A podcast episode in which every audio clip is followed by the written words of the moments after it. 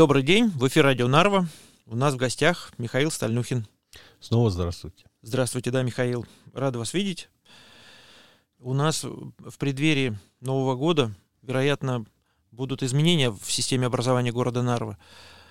А Невероятно, а точно. Я тут, порой... Тут, тут такие кардинальные изменения, что даже сравнить не с чем.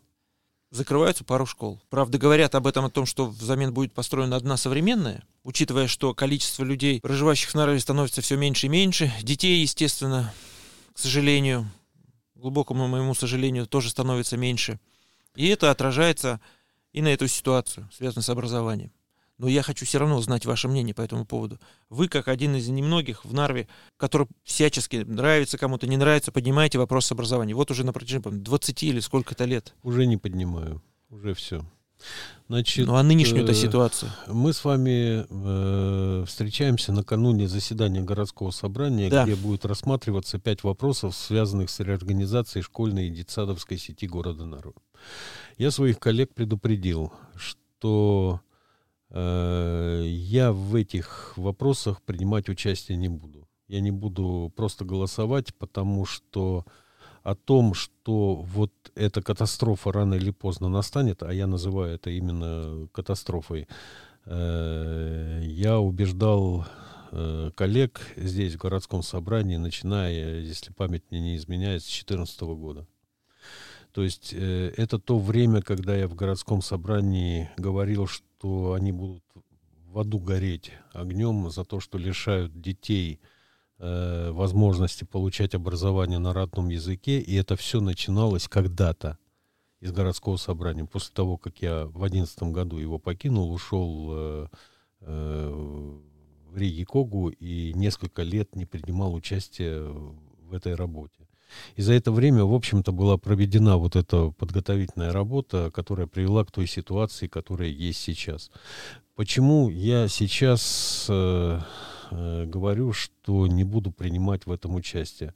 Потому что все должны понимать, что ситуация в Нарве изменилась очень сильно. И повторение э, 99 -го года и 2000 года, когда, помните, э, значит, правительство вдруг э, э, решило, Март Лар стоял во главе этой инициативы, продать Нарские электростанции Америки. Energy Energy, компания. Компания Помню, да. Energy Energy.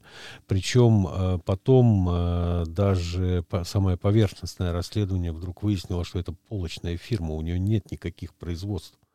И все, что происходит, это ну, кто-то приобретает... Э, это очень было похоже на залоговые акционы в России. То есть вы на государственные деньги, на государственные кредиты приобретаете что-то, что потом распродаете по частям или начинаете нещадно эксплуатировать, сдирая последнюю шкуру с потребителей. Вот. И тогда мы собирали подписи и подписей по всей Эстонии было собрано, насколько я помню, одна партия 130 тысяч, другая еще 30 тысяч добавила. В общем, там было сильно больше 150 тысяч подписей. Но не подписи повлияли на отказ от этой сделки. А, во-первых, то, что просочились э, неудобные какие-то сведения вот об этой фирме Energy Energy, о том, как она обрабатывает эстонских политиков и, кстати, профсоюзы. Вот. Э, а потом, э, в общем-то, позиция норвитян. Потому что это было время, когда э, те, кто принимал в Таллине решения, не могли не понимать, что если здесь у народа просто вот что-нибудь в горле костью застрянет, то могут так отхаркнуть, что вы там все кровью умоетесь. И что, что имелось в виду? Имелось в виду то, что в, была такая риторика, достаточно популярна. У нас сильный профсоюз.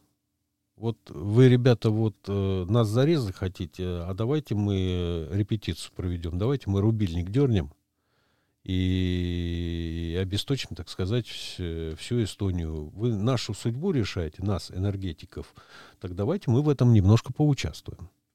Вот этого опасались. Э, потом шли постоянно разговоры о том, что выда Вирума, вот в Нарве конкретно, у нас же здесь двухполосные дороги, очень узкие, извилистые и все такое, очень легко перекрываются.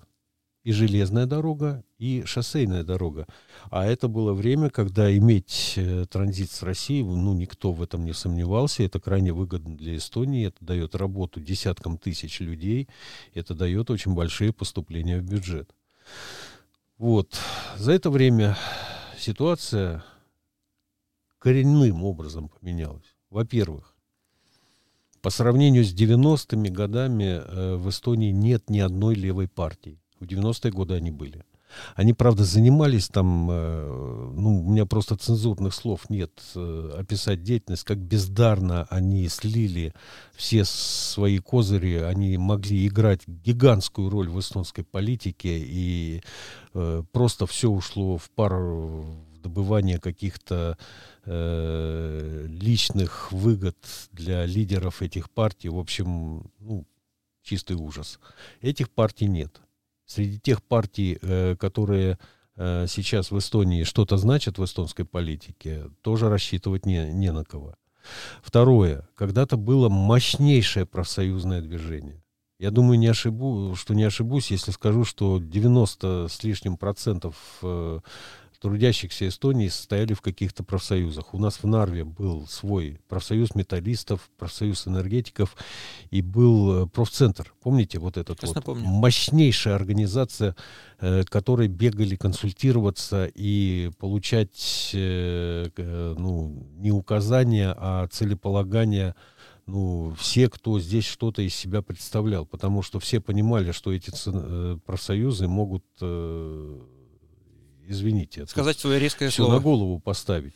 В том числе был профсоюз работников образования. Один, не три, как сейчас, а один. Мощный и сильный. А сейчас этого нет. Значит, во-первых, у вас э, пропали все политические возможности решать проблему. Партии, профсоюзы, они отвалились.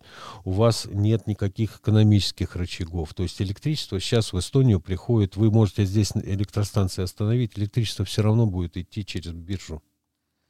Оно э, через залив из Финляндии по кабелю и э, сколько надо, столько и купят. Да, цена будет немножко, наверное, другая, но катастрофы не произойдет.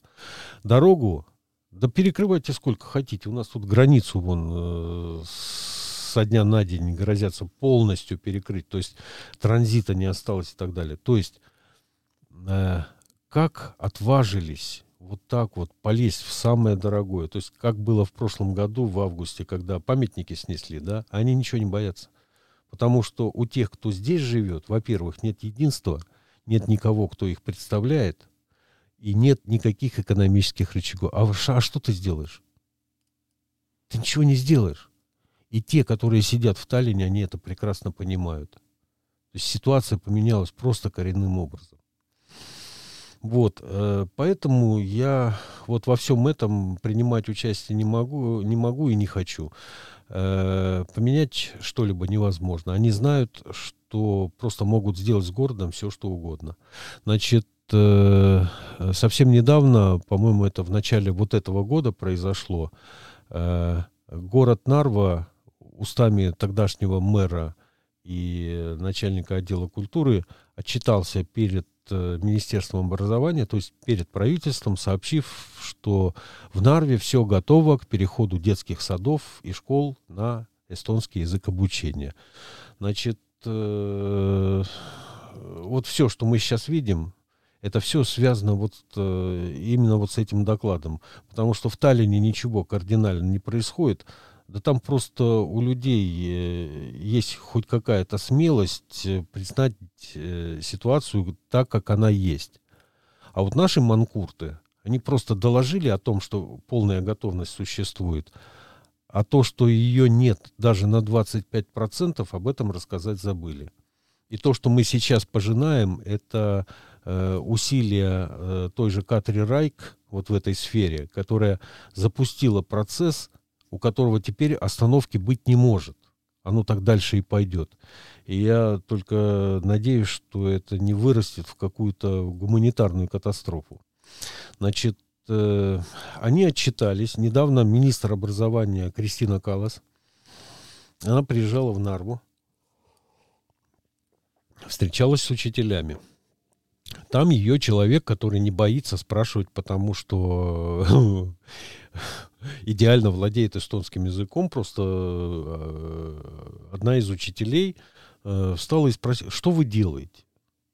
У вас кадров нет. То есть во всех школах люди видят, как, э, как уходят те, кто работают сейчас, и заменить их некем. А министр э, Каллас посмотрела в сторону отдела культуры, который на этой встрече присутствовал, сказал, у нас черным по белому есть все бумаги, в которых говорится, что вы готовы к переходу. А это значит, что у вас должны быть и кадры. Теперь это ваша проблема, это не наша проблема. Ваша проблема. Прям так и сказала. Э, сейчас каждую неделю, как мне говорят, в Нарву приезжает, э, даже если тут привлечение, то небольшое, но приезжает э, десант из Министерства образования, которые каждый раз проверяют, как обстоит дело с увольнениями. Вот не знает человек эстонского языка на, нужную, на нужный уровень, да, значит, а почему он у вас работает? А неким заменить? А значит, плохо работает директор значит, пусть директор отвечает. А если директор хронически не способен решить эту проблему, значит, виновато местное самоуправление. Они полностью отстранились от подготовки учителей в вузах, от подготовки переходных программ и всего такого прочего. Они сейчас рубят топором по-живому и получают от этого удовольствие. Когда я гляжу на эти морды, я понимаю, что они, они не решают образовательную задачу, они получают удовольствие от того, что поставили на карачки огромную общность. И это произошло, в общем-то, с помощью тех, ну вот, э, кто сейчас э, в том числе занят решением задач, связанных там с объединением детских садов, там, закрытием школ и так далее. Я не хочу иметь к этому никакого отношения. Я 20 лет своей жизни посвятил э, тому, чтобы защищать русскую школу Эстонии. Сколько законопроектов у меня было на эту тему, в том числе и тех, которые во времена, когда мы были в правительстве, они проходили и становились законами. Только проблема в том, что это нельзя писать в закон намертво, навсегда. Придет следующее правительство и тут же поменяет то, что ты сделал хорошего в прошлом созыве или в прошлом правительстве. Вот. Э, Последние четыре года вот до этого э, я им объяснял, как обстоят дела с подготовкой учителей, с методиками, с учебниками и вообще со всем, что связано с учебным процессом. Э, через полгода уже те, кто входил в мою комиссию, стали понимать, что я им не вру, я им говорю то, что есть на самом деле, и вообще-то реальная ситуация гораздо хуже, чем есть. Но вот 22 год – 24 февраля, и, как мне сказал один высокоинтеллигентный товарищ из Экре, открылось окно возможностей. И вот если душить и отнимать последнее э, ну, основание для самоуважения вот у живущих э, в Эстонии не эстонцев, то сейчас самый подходящий момент. Вот сейчас вот этот самый лучший для сноса памятников и уничтожения русской школы. Ну, ну грех, ну как там у Генри там сидел мальчишка, бросал банановые шкурки э, в деревенщину, которая приехала в Нью-Йорк, и при этом приговаривал, и неохота, да жаль упускать такой случай. Вот как-то вот так вот это выглядит. Вот, э, поэтому помимо всего прочего, у нас огромные проблемы будут в сфере образования. Вот сейчас я недавно встречался с одной заведующей, э, с директором детского сада, которая мне назвала такие цифры. В следующем году в Нарве будет от, открыто 113 групп в детских садах Нарвы. 113. Вот в каждой группе должен быть учитель э, со знанием языка C1 и э, две, я не знаю, как они, помощник учителя или няни, ну, как их называют, я не знаю, но факт тот, что два человека со знанием на Б2. Вот, э, на С1 сейчас около 30 человек вместо 113. А Б2, тех, кого, можно как бы занять вот, э, в качестве помощников, их порядка 70, а нужно 226. То есть ничего не сделано ничего в, в этом плане э, позитивного, даже если смотреть с точки зрения Таллина, ничего нет, но политика, вот это давление на образование наше, муниципальное, она продолжается. Вот. Э, и после э, всех вот этих лет, после буквально десятков подготовленных э, законопроектов, э, после всей этой работы, связанной э, с преподаванием эстонского языка, на, я считаю, что ну, в этой ситуации я уже ничего поправить не могу. И проблема здесь не, не во мне и не моя эта проблема. Это проблема тех, кто вовремя ко мне не прислушивался. Вот это всегда вызывает какой-то негатив и отторжение, когда человек говорит вам, а я вам говорил.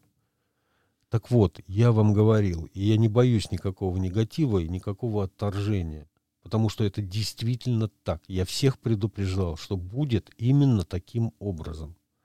Вот, и вот этот тезис о том, что гореть им в аду с синим пламенем, причем вечность, он приобретает новую окраску, потому что раньше я это говорил, обращаясь к нарским деятелям, а сейчас это касается еще и такого большого министерства, как Министерство образования. Вот, э, так что да, будут завтра приниматься какие-то решения. Э, я не хочу, даже когда это рабочий процесс и когда это прагматика, э, ну, где-то происходит объединение просто и все такое. Я просто к сфере образования не хочу теперь иметь никакого отношения. Если появится возможность помочь нарским детям, и у родителей появится желание сделать, помочь своим Потому что, ну, в основе всего лежит, э, на мой взгляд, вы извините, неприятные вещи не только неприятно слушать, их неприятно говорить. Но, по-моему, в основной массе нарские родители просто не понимали, что ждет их детей и что ждет их. Вот начиная со следующего года это понимание начнет приходить. И на протяжении нескольких ближайших лет оно э, дойдет до каждого. Во что мы превращаемся, во что превращается наше образование, и насколько тяжело его скоро станет получать. Вот. Э, ну, позиция родителей сыграла в этом э, тоже определенную роль. Значит, если появится такая возможность что-то сделать для детей, э, что помогло бы им получить знания, необходимые для дальнейшей жизни, я, конечно, буду этим заниматься. Но это в том случае, когда это будет связано не с болтологией какой-то, связано, нацеленной явно на какую-то предвыборную кампанию. Да, мне теперь предвыборные кампании глубоко безразличны вообще до фени. Вот. Но если это будет связано с какими-то э, поисками путей выхода, э, дающими ре, реальный выхлоп. Вот. Так что я надеюсь, что удастся что-нибудь придумать аналогичное тому, как помните в свое время, когда я был председателем городского собрания, я предложил идею школы точных наук. Uh-huh. Вот, и это дало возможность э, получать э, уроки э, лучших учителей города не только э, детям из тех школ, где они работали, но учащимся всей Нарвы. Вот, она до сих пор э, работает, ну, не в том объеме, как когда-то, и не с той интенсивностью, но все-таки она есть. Вот если что-то аналогичное, если такая идея появится, ну, я, я, я готов снова этим заняться но участвовать э, в решении проблем, э, которые, как я совершенно точно понимаю, возникли из-за того, что мое мнение на протяжении лет вообще никак не учитывалось, извините, не могу. Спасибо, Михаил. Вам Желаем спасибо удачи. за то, что выслушали. Я надеюсь, что перспективы нарского образования вам более-менее ясны. Я, кстати, вот э, сейчас уже можно просмотреть, увидеть, как э, правительство, в частности Министерство образования, намерено решать проблему с нехваткой учителей в Нарве. Это уже понятно тому, кто посмотрит, что сейчас происходит. Скорее всего, будет система лекций.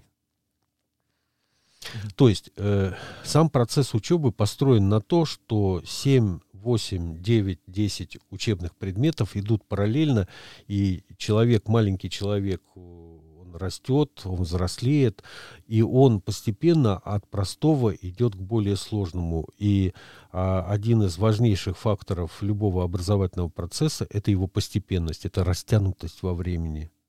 То есть, если бы можно было человеку, вот э, я учитель эстонского, я могу всю грамматику эстонского языка вам объяснить за 8 часов. Реально. Угу. Но вы не запомните ничего. Это все равно будет, ну, и с вашей, и с моей стороны э, бездарно потраченное время. Это требует времени э, на протяжении нескольких лет и так далее.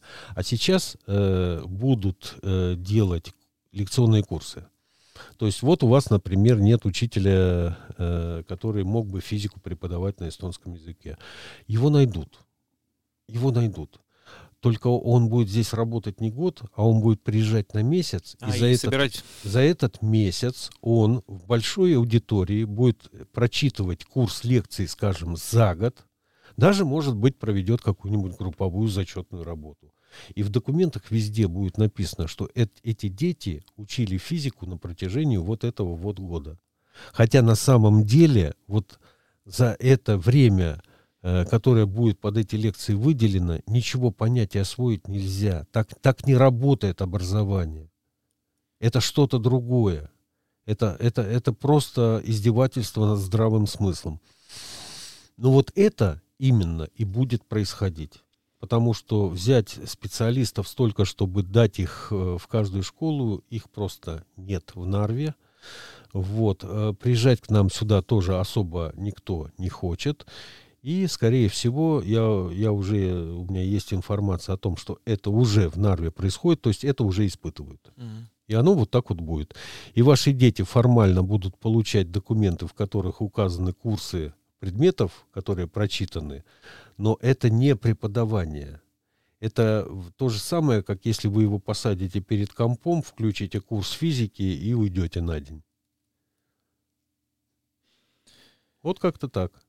И это, опять-таки, у нас какая-то грустная передача постоянно получается. Ну, а что? Тут мы ничего не можем... Вопрос образования, то, что сейчас стоит на повестке дня, оно настолько вот негативно складывается эмоционально у людей, у которых есть дети, которым нужно воспитывать этих детей, которых нужно пускать в эту самостоятельную трудную жизнь. А без образования этого не сделаешь. Да, отнимаешь у человека образование, отнимаешь у него будущее. Это э, у трех отнял, считай, одного убил. Примерно так. Да, Михаил. Я хочу сказать, что мы продолжим тему образования. Спасибо, Михаил. Спрашивайте, ответим. До свидания. Спасибо, до свидания.